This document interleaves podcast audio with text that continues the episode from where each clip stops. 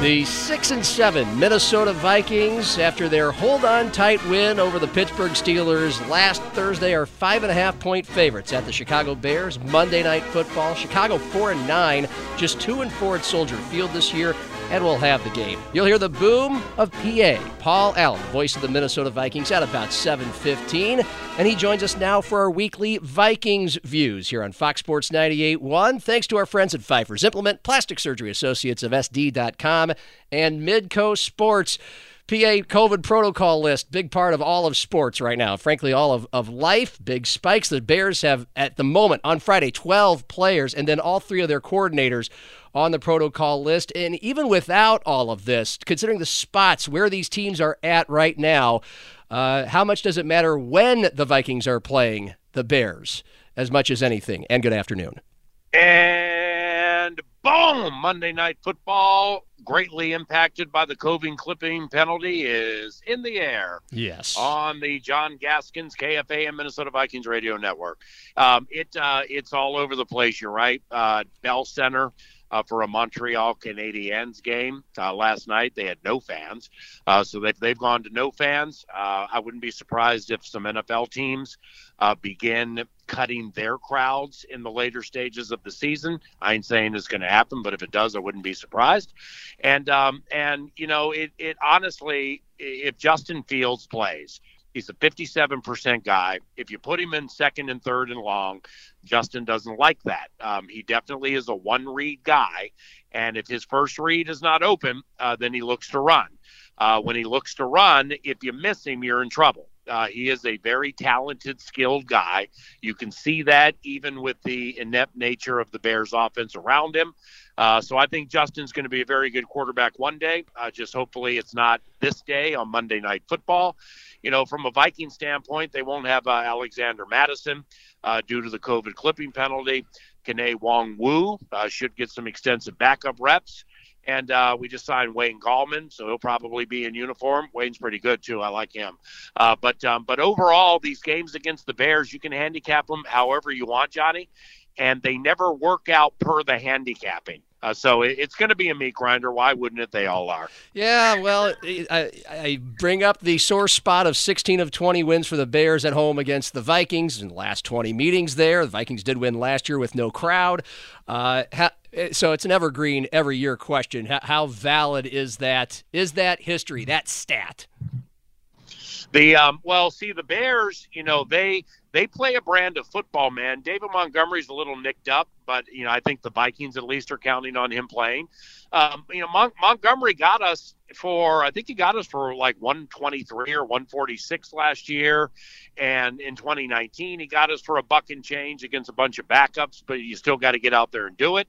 Uh, Montgomery's been tricky. Uh, their running game has been tricky for Zimmer's defense uh, X amount of years, and that's how they're going to play. Zimmer, Zimmer said on X's and O's this week um, that the team that runs the ball better will win the game. Uh, it's the Windy City. We get it, but there are expected to be uh, some significant winds at times during the game. It's going to be cold. So I don't know if that's going to minimize or limit the opportunity for Kirk to get JJ deep. Uh, but if, if there's not much wind and you can throw the ball and they protect Kirk, uh, with, with their secondary, the way the Bears secondary is working out right now, I mean, they honestly, they they have guys playing back there that are reminiscent of the 2020 Vikings. you know, when when they lost a bunch of a uh, bunch of their good players and and they just can't cover. So it's I, I'm not I haven't even started my game calling depth chart yet because I don't want to write a bunch of stuff down for the game call and then just have to cross it out be- because you know the players aren't playing because of COVID. It's weird. Yeah, it is Friday, and we have an extra day to wait for the game, so a lot could change. He's the voice of the Vikings, Paul Allen, here on our Vikings Views, Fox Sports 98.1, your home of the Vikings in Sioux Falls, and. Look, there's also with the Bears the ankle injury of Akiem Hicks, but he might pop back on Monday night. He's been a bit of a nightmare for the Vikings. And when you talk about being able to run the ball, how much, and just in general, move the ball, uh, how much of an effect would he have should he play? See, you know, it's interesting you say that. Now, I expect uh, Hicks to play, and he's been problematic for the Vikings and everybody else all of his career. Uh, their their nose tackle Eddie Goldman, when he's played, and he might play, um, he's killed us. And they, they got this um, they got this backup guy who's starting named Bilal Nichols, and he's also hurt us. He's an interior guy.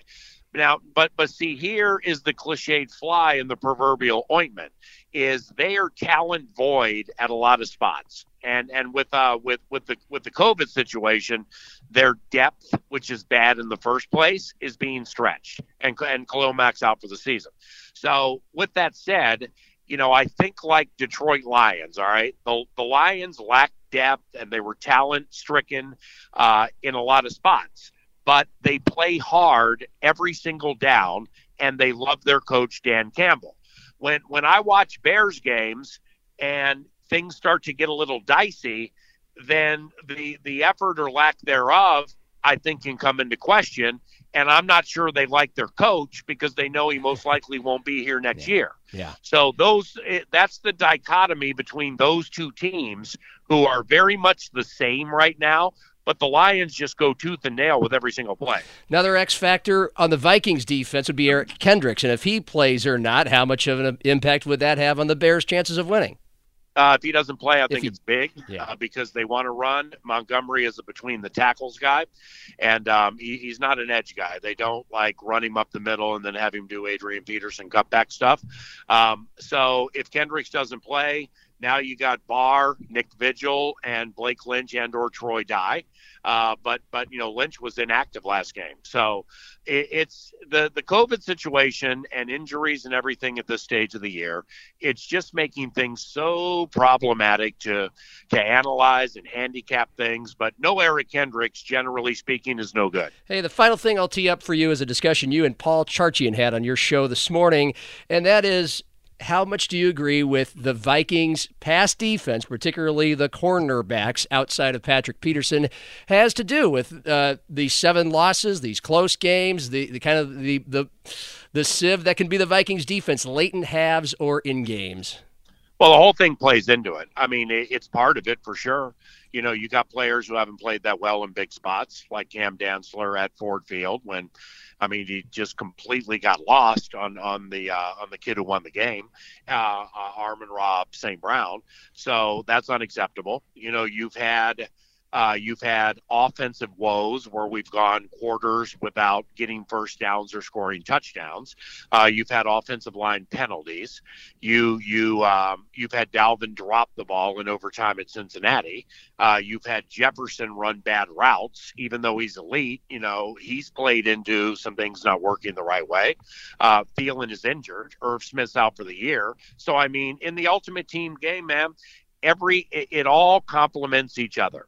It's the secondary is not as bad as Pro Football Focus wants to make it look hmm. because without Danielle Hunter and Everson Griffen, you ain't going to get the rush that you normally would get. So yes, that will impact the corners. So it it all there, there's not one thing where you can pin or pinpoint why something is bad or good with the Vikings. It's a middling team that can win every game the rest of the year and can lose every game the rest of the year, and that's the end of the equation. Will they win the meat grinder in Chicago? I'd like to say yes. I mean, I, I got them about 54% winning, 46% no. Um, I'm really concerned about Fields running. And, um, and you know, with Danielle Hunter and Everson Griffen, uh, granted, they're fantastic pass rushers and both very good against the run.